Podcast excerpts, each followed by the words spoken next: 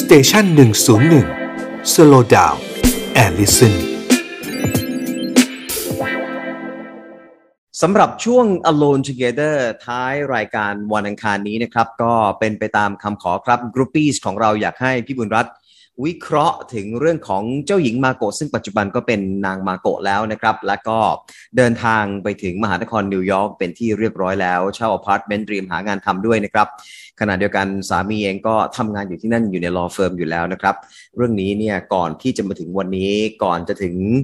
วันวิวาห์ในวันที่ 26 ตุลาคมที่ผ่านมามีดราม่าเกิดขึ้นเยอะมากในสังคมญี่ปุ่นนะครับ แต่เรามาฟังพี่บุญรัตน์กันดีกว่า พี่บุญรัตน์กระซิบมาว่าคุยได้ยาวเรื่องนี้นะครับ เรื่องของเจ้าหญิงมาโกะหรือว่านางมาโกะโคมุโระนะครับ พี่บุญรัตน์สวัสดีครับ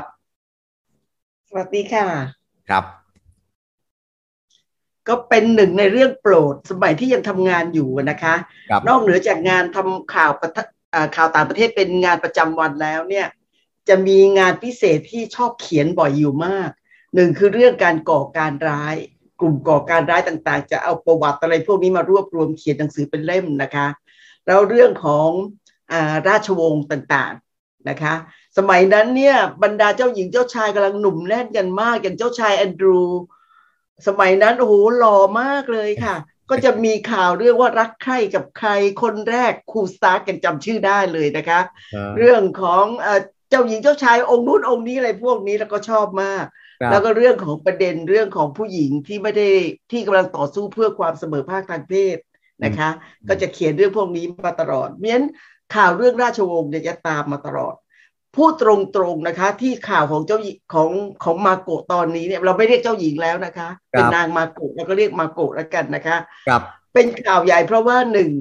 ฝรั่งเนี่ยเขาไม่รู้เรื่องของกฎมนเทียนบานสองเผยแพร่ทางโซเชียลมีเดียเนี่ยโดยเขาเอาตัวของตัวเองเป็นหลักนะคะ ก่อนหน้านี้พอเรื่องของของมาโกะเป็นข่าวใหญ่ในช่วงหลังหลังจากที่ เรียกว่ารักแท้ก็มีอุปสรรคมาสี่ปี หมั้นกันมาสี่ปี แล้วก็เลื่อนมาเลื่อนแต่งมาสองหนนี่นะคะอ่าก็มีพาดหัวในโซเชียลมีเดียของสื่อของสื่อหนึ่งเทียบมาโกะกับเมแกนที่เป็นชายาของเจ้าชายแฮร์รี่ เหมือนกับพูดว่าทำไมพวกเจ้าหญิงในราชวงศ์จะต้องมีปัญหาเรื่องอย่างงู้นอย่างนี้ออกมา ซึ่งเป็นคนละเรื่องนะคะ ครับ เพราะว่า เมแกนเนี่ยเป็นสามัญชนเป็นชาวอเมริกัน เพียงแต่แต่งเข้ามาอยู่ในราชวงศ์แล้วเจอปัญหา พอเจอปัญหาก็เกิดมาเรื่องว่าฉันก็อยากจะกลับมาเป็นใช้ชีวิตแบบสามัญชน แต่ยังขอดำรงอิสริยยศอยู่นะคะ ซึ่งคนก็มองว่าไม่ยุติธรรมเพราะเท่ากับคุณได้อภิสิทธิ์อะไรมากมาย แต่มาโกดเนี่ยเป็นเจ้าหญิงนะคะ คือคือมีดำรงพยศมาตลอดอันนี้ต้องขอชื่อเรียกว่าใช้คำสามัญชนละกันเออจะได้เข้าใจกันง่าย ๆ ครับครับนะคะเราเรื่องขึ้นมาเนี่ยก็เป็นเรื่องของกฎบนเทียนบาน ในในอดีตมาเนี่ยทั้งตะวันตกตะวันออก มีเรื่องเจ้าหญิงลาออก เพื่อไปแต่งงานกับสามัญชนเนี่ย หลายพระองค์มากครับ ไม่เป็นข่าวใหญ่นะคะแล้วกฎบนเทียนบานโดยเฉพาะอย่างยิ่งในในตะวันออกในเอเชีย นะคะ จะบทระบุเลยว่าผู้หญิงเนี่ยไม่สามารถขึ้นครองราชได้ครับนะคะ แล้วถ้าแต่งงานต้องลาออกแม้กระทั่งของไทยอะค่ะ ถ้าแต่งงานกับสามัญชนต้องลาออก เพราะเขาจะตัดปัญหาไม่ให้สามัญชนเข้าไปวุ่นวายกับพวกราชวงศ์พวกเชื้อพระวงศ์นะคะ คนที่ชอบแอบอ้างจะมีเยอะมากพวกนั้นตัดปัญหา แล้วถ้ามีลูกมีเต้าเนี่ยเขาต้องใช้นามสกุลของพ่อ แล้วเดี๋ยวจะบอกว่าถ้าไม่ยอมลาออกอะเกิดปัญหาเข้ามาอีกทำอะไรเสื่อมเสียขึ้นมา ก็เหมือนกับเสื่อมเสียราชวงศ์นะคะเพราะฉะนั้นเขาตัดปัญหามาตั้งแต่อดีตแล้วว่าค่ะ สมัยที่ผู้หญิงยังไม่ได้รับสิทธิ์อะไรมากมายว่า แต่งจะแต่งงานกับสามัญชนคุณตั้งลาออกนะคะทีนี้มาถึงราชวงศ์ญี่ปุ่น พูดตรงๆนะคะ ตั้งแต่สมัยอดีตจักรพรรดิอากิฮิโตซึ่งก็หมายถือว่าตอนนี้เป็นพระเจ้าหลวงนะคะคือทรงลาออกแล้วนะคะ พระองค์แต่งงานกับสามัญชนนะคะ ก็เป็นจักรพรรดินีมิชิโกะ มีลูกสามคน แต่งงานกับสามัญชนหมดเลยค่ะ แต่บังเอิญลูกชายสองคนคือผู้ชายแต่งแล้วไม่ต้องลาออก คนหนึ่งก็คือจักรพรรดิพระองค์ปัจจุบันนะคะนารุฮิโตะนะคะ อีกคนหนึ่งก็คือเจ้าชายซึ่งเป็นพระอนุชาซึ่งปัจจุบันเป็นมกุฎราชกุมารนะคะนะคะ แล้วก็เป็นพ่อของมาโกะครับนะคะอืมนี่ก็แต่งงานกับสามัญชนเหมือนกันรักกันตั้งแต่สมัยเป็นเออเรียนเป็นนักศึกษาด้วยกัน ตอนนั้น ตอนนั้นทำข่าวด้วยความน่ารักมากเลยนะคะ จะเดินจากมหาวิทยาลัยกลับวังนะคะควงคู่กันรอรถเมล์อะไรพวกนี้ออกมาน่ารักมากอืมแล้วก็ก็มาหมายถึงว่าอ่าน้องสาวขององค์เอ่อองค์จักรพรรดิปัจจุบันนะคะเจ้าหญิงมาสมามาสโกโนริ อันนี้ก็จำได้ นั่นก็ลาออกแต่งงานกับสามัญชน แล้วป้ากับอาหญิงของของจักรพรรดิองค์ปัจจุบัน ก็ลาออกแต่งงานเหมือนกัน คือไม่เป็นข่าว หมายถึงว่าไม่เป็นเรื่องใหญ่เป็นประเด็นออกมา เพราะว่าทุกคนรู้เรื่องนี้ แต่ว่าด้วยอิทธิพลของโซเชียลมีเดียที่ที่คนไม่เข้าใจอะไรพวกนี้ก็ทำเป็นเรื่องใหญ่ขึ้นมา แล้วอีกอย่างหนึ่งเป็นการเมืองเข้ามาแทรกเยอะ ช่วงหลังนี้ช่วงสิบยี่สิบปีเข้ามาเนี่ยนะคะ การเมืองแทรกเยอะเรื่อง ระหว่างคนรุ่นหัวเก่าหัวโบราณ กับคนรุ่นใหม่ที่ต้องการให้แก้ไขรัฐธรรมนูญ เปิดโอกาสให้เจ้าหญิงขึ้นมาครองราชย์ได้ เพราะปัญหาของญี่ปุ่นคือไม่มีเจ้าชายเลยอืมมีเป็นตั้งสี่สิบปีนะคะอื มอืมอ่ามีแต่เป็นพระธิดาตลอดทั้งทั้งจักรพรรดิพระองค์ปัจจุบันก็มีพระธิดาอ่าตัวของมกุฎราชกุมารปัจจุบันก็มีพระธิดาอยู่สององค์ จนกระทั่งโตเป็นสาวค่อยมีลูกหลงคนหนึ่งเป็นผู้ชายอืมเพราะฉะนั้นปัญหาที่ตอนนั้นสู้กันมาตลอด มีการเรียกร้องก็แล้วก็ถามความเห็น ถึงขั้นเข้ากระบวนการรัฐสภาด้วยซ้ำไปนะคะ ที่จะให้แก้ไข แก้ไขรัฐธรรมนูญว่า ให้ผู้หญิงสามารถครองราชย์ได้ เพราะว่าแก้ปัญหาเรื่องที่ไม่มีทายาทเป็นชายนะคะเพราะฉะนั้นพอพอเจ้าชายมกุฎราชกุมารมีพระโอรส ปัจจุบันอายุนี่สิบห้าปีแล้วนะคะอืมก็เลยทุกคนเลยโล่งอก การที่จะมาเรียกว่าเรียกร้องให้แก้ไขรัฐธรรมนูญก็หยุดไปไปพักหนึ่งออกมาอืมนะคะนั้นไม่น่าจะมีเรื่องจนกระทั่งมาโกะเนี่ยมามารักกบสามัญชน แล้วก็มั่นหมายกันเมื่อสี่ปีที่แล้วปีหกศูนย์นะคะปัญหาเกิดขึ้น เพราะว่าเรื่องอื้อฉาวของแม่ของของเรียกว่าตอนนั้นเป็นคู่มั่นละกันนะนะคะ ไปยืมเงินเขาสี่ล้านเยนแล้วก็ไม่ได้ใช้ แล้วทีนี้เงินคนที่ยืมก็คืออดีตคู่มั่น แล้วก็ไม่รู้ว่าเป็นเงินที่ให้ด้วยเสน่หา หรือเป็นเงินยืมแล้วไม่คืนอืมแล้วมามาเหมือนกับว่าไม่จ่ายหนี่ก็เป็นเรื่องกระทบกระทั่ง เพราะว่าเวลาจะแต่งงานคุณไม่ควรจะ ให้มีข้อสงสัยว่ามารักกับมาโกะเพราะว่าอยากจะเอ่ออยากจะแต่งงานเพื่อเอาชื่อเสียง หรืออยากจะเอาได้เงิน เพราะว่าอืมเพราะว่าถือว่าเป็นเจ้าหญิงที่มีเงินเอาอย่างนี้ละกันนะคะงั้นเรื่องพวกนี้เนี่ยเป็นเรื่องที่เอามาสาวกัน เป็นเรื่องความรักของคนทั้งคู่นะคะ แล้วก็กลายเป็นอุปสรรคขึ้นมาเพียง เพราะว่าเรื่องอื้อฉาวในเรื่องของเงิน แล้วก็กลายเป็นการเมือง เพราะว่าการเมืองที่ว่า ผู้หญิงควรจะมีสิทธิ์ขึ้นครองราชย์ได้นะคะอืมก็เป็นเรื่องที่ซับซ้อนกันอยู่พูดกันคือ คือหลายประเทศก็มีการแก้ไขออกมาครับนะคะครับของเราเองก็มีเยอะนะคะ มีพวกหม่อมเจ้าหม่อมอะไรพวกนี้เนี่ยสิบกว่าคนนะคะที่เคยแบบลาออกเพื่อจะแต่งงานกับสามัญชนนะคะอืมแล้วก็ในอย่างในรัชกาลที่เก้าถ้าถ้าคนไหนเรียกว่าสร้างเอ่อคุณงามความดีให้กับประเทศชาติก็อาจจะสถาปนาขึ้นมา ถ้าคนไหนไม่ยอมลาออกแบบแอบไปแต่งงานเงียบๆก็ต้องถูกถูกถอด ถอดเอ่อถอดยศออกมาถูกถอดบรรดาศักดิ์พวกนี้ออกมาเขามีมีกฎบนเทียนบานอยู่อะค่ะ ครับครับ ซึ่งสุดท้ายก่อนไปนิวยอร์กเนี่ย ตัวหนี้สินของคุณแม่ของฝั่งที่เป็นสามีของคุณมาโกะนั้นก็ มีการเคลียร์กันเรียบร้อยแล้ว เพื่อ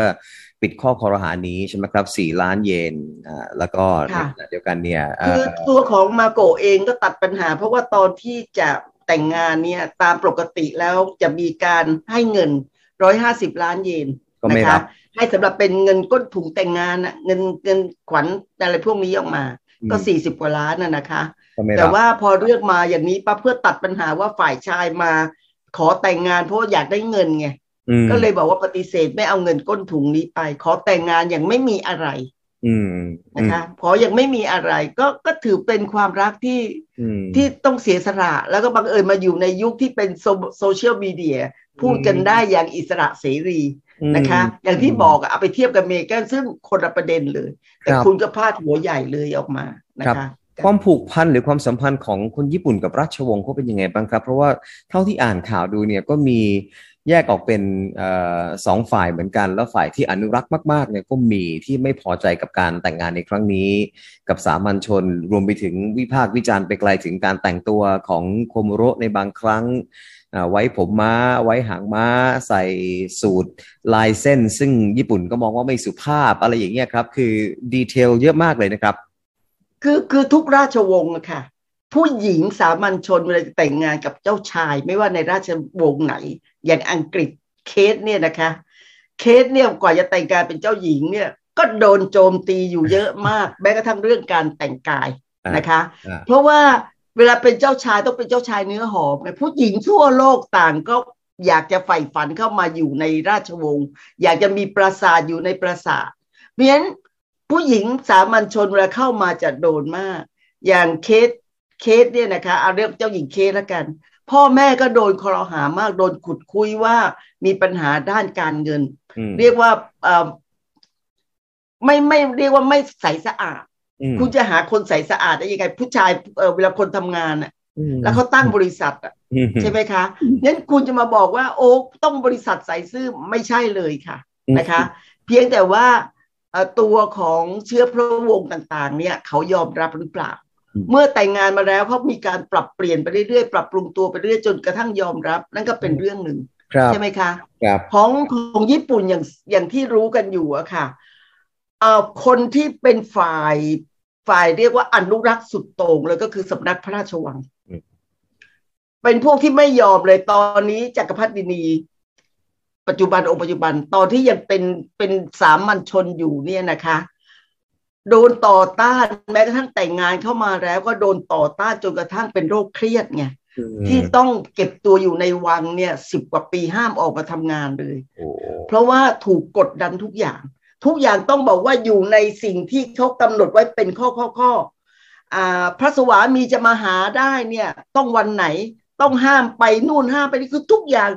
ทุกย่างก้าวโดนหมดนะคะ อยู่ด้วยความเครียดสิบยี่สิบปี แล้วจนกระทั่งตอนที่จะสถาปนาเป็นจักรพรรดินีเนี่ยหมายถึงว่าเป็นเป็นพระชายา เพราะว่าพระสวามีขึ้นมาเป็นจักรพรรดิแล้วเนี่ย ตอนนั้นคนก็ยังบอกเลยสถาปนาได้มันจะปฏิบัติหน้าที่ได้หรือเปล่านะคะจนกระทั่งแสดงให้เห็นว่าฉันเนี่ยตอนนี้หายแล้วนะ แต่ก็ไม่ใช่ว่าหายปกติทุกประการนะคะก็ยังมีอยู่เพราะฉะนั้นพวกนี้คือกลุ่มที่ต่อต้านทุกประการครับต่อต้านตอนเจ้าหญิงเอ่อตอนเจ้าหญิงโนริซึ่งเป็น เป็นน้องสาวขององค์ปัจจุบันเนี่ยนะคะของจักรพรรดิองค์ปัจจุบันจะแต่งงาน ตอนนั้นก็จะมีข่าวบอกมาว่า คุณจะแต่งงาน คุณต้องลาออก คุณต้องใช้ชีวิตอย่างสามัญชนต้องเป็นยังไงออกมา ก็มีกระบวนการออกมานะคะงั้นเรื่องพวกนี้เนี่ยถือว่าจะเป็นเรื่องเรื่องใหญ่สำหรับคนในยุคปัจจุบันที่ต้องการให้เห็นความเสมอภาคระหว่างหญิงชายนะคะ บอกว่าเจ้าหญิงก็แต่งงานได้ แต่งงานกับสามัญชนทำไมต้องลาออกล่ะ ครับครับครับครับ แต่ดูแล้วถึงจะเป็นนางมาโกะโคมุโรแล้วก็ตามนะครับ ตั้งแต่ออกจากฮาเนดะไปสู่ JFK ที่นิวยอร์กเนี่ยก็คือ โอ้โหปาปารัซซี่ก็ไม่ได้ให้อยู่เป็นสุขเลยนะครับ นักข่าว คือชีวิตก็คงไม่ได้อยู่อย่างมี privacy มากอะไรพอสมควรมั้งครับ คือเดี๋ยวนี้อะไรที่เป็นเจ้าเนี่ยเขาจะคอยจ้องจ้องจับกันตลอดเรื่องของเจ้านะคะงั้น เป็นเรื่องหนึ่งนะคะเป็นเรื่องปกติต้องทำชีวิตให้ได้นะคะ อย่างเจ้าหญิงโนริเนี่ยตอนแต่งงานออกมาตอนลาออกแล้วมาแต่งงานครั้งแรกว่าก็บอกว่าเป็นนักปักษีวิทยา แล้วตอนหลังก็ทำงานแม่บ้านธรรมดา แล้วก็ไม่ทราบว่าทำไมจู่ๆมีเขียนออกมาข่าวอยู่นิดนึงนะคะว่าปัจจุบันไปอยู่ที่วัดเป็นนางชี เอ๊ะ มีปัญหาอะไรหรือเปล่า แต่ปกติแล้วเนี่ยเจ้าหญิงของญี่ปุ่นที่ลาออกแต่งงานกับสามัญชนแล้วไม่ค่อยมีปัญหาค่ะ ไม่มีปัญหาอะไรเขาก็ถือว่า เขาปรับเปลี่ยนการใช้ชีวิตเท่านั้น คือปกติผู้หญิงเองก็ไม่ต้องการเป็นข่าวอยู่แล้วนะคะเพียงแต่ว่าไปไหนมาไหนคุณต้องหัดขึ้น ขึ้นเอ่อขึ้นรถเมย์ให้เป็น ใช้รถไฟฟ้าให้เป็นเอ่อไปจ่ายตลาดให้เป็นใช้ชีวิตแบบสามัญชนจริง ๆ ว่าเป็นยังไงครับในในในในพูดถึงเรื่องราชวงศ์แล้วนะครับ เมื่อวานนี้พี่ชวนพี่แพทย์คุยเรื่องมาตราร้อยสิบสอง กับข่าวของกลุ่มที่เคลื่อนไหวออกมาเนี่ยไปไกลถึงว่าโอ้โหกำลังจะต้องการโค่นล้มระบอบสมบูรณาญาสิทธิราชและพี่บุญรัตมองมองปรากฏการณ์ในบ้านเราข่าวพาดหัวพาดหัวเนี่ยแรงกว่าที่ส่งให้คุณดูอีก เพราะตอนนี้จะพูดเลยว่า